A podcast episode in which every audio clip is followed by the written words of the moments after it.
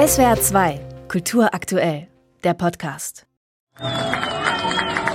Alberto Veronese dirigierte im vergangenen Juli beim Puccini Festival in Torre del Lago eine Neuinszenierung von La Bohème mit einer schwarzen Augenbinde. Das Publikum teilte sich lautstark in Befürworter und Gegner dieser Protestaktion. Veronese protestierte damit gegen die Regie von Christophe Gayral, der die Handlung unter jugendlichen Revoluzern der französischen 68er Bewegung ansiedelte. Das ist keine Regie, sondern eine politisch unterwanderte Inszenierung. Das ist eine Regie gegen die Regierung. Bekannt wurde schließlich, dass die Idee mit der Augenbinde vom ultrarechten Kunsthistoriker und amtierenden Kulturstaatssekretär Vittorio Sgarbi kam.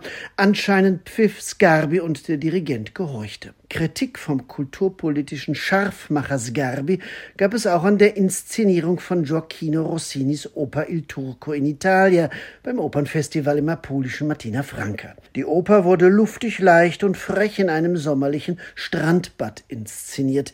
Hier werde italienische Hochkultur skandalös lächerlich gemacht, schimpfte Sgarbi. Der deutsche Opernmanager Sebastian Schwarz, Direktor des Festivals, findet diese Einmischung bedenklich. Also man hat schon mit, diesem, äh, mit dieser Äußerung vom Kulturstaatssekretär drei Stunden vor der Eröffnung des Festivals ähm, haben wir schon gemerkt, dass da auf jeden Fall ein rechter Wind weht und Versuche betrieben werden, das Theater in eine Richtung zu schieben. Und nicht nur das Theater. Verschiedene Regierungspolitiker und nachweislich ultrarechte Historiker versuchen die italienische Nachkriegsgeschichte umzuschreiben schreiben, wie zuletzt Marcello de Angelis, einst militanter Neofaschist und heute Sprecher des rechten Regionalpräsidenten von Latium.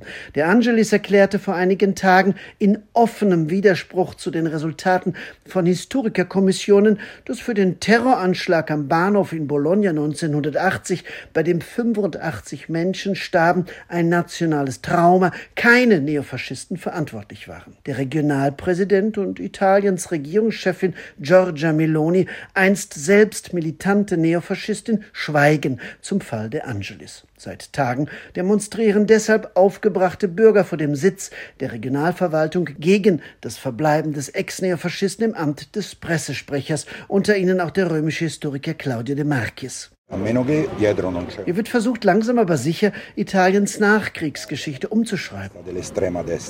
Um die kriminellen und verfassungsfeindlichen Taten militanter Neofaschisten zu verharmlosen und die Partei der Neofaschisten als Säule des demokratischen Rechtsstaats zu propagieren. Die Kulturszene und die Geschichtsschreibung im italienischen Nachkriegsitalien, alles viel zu links unterwandert, so denken viele extreme Rechte, die nun an der Macht sind und einiges richtigstellen stellen wollen. Da versteigt man sich dann auch schon einmal zu hanebüchenen Thesen, wie etwa Kulturminister Gennaro San Giuliano.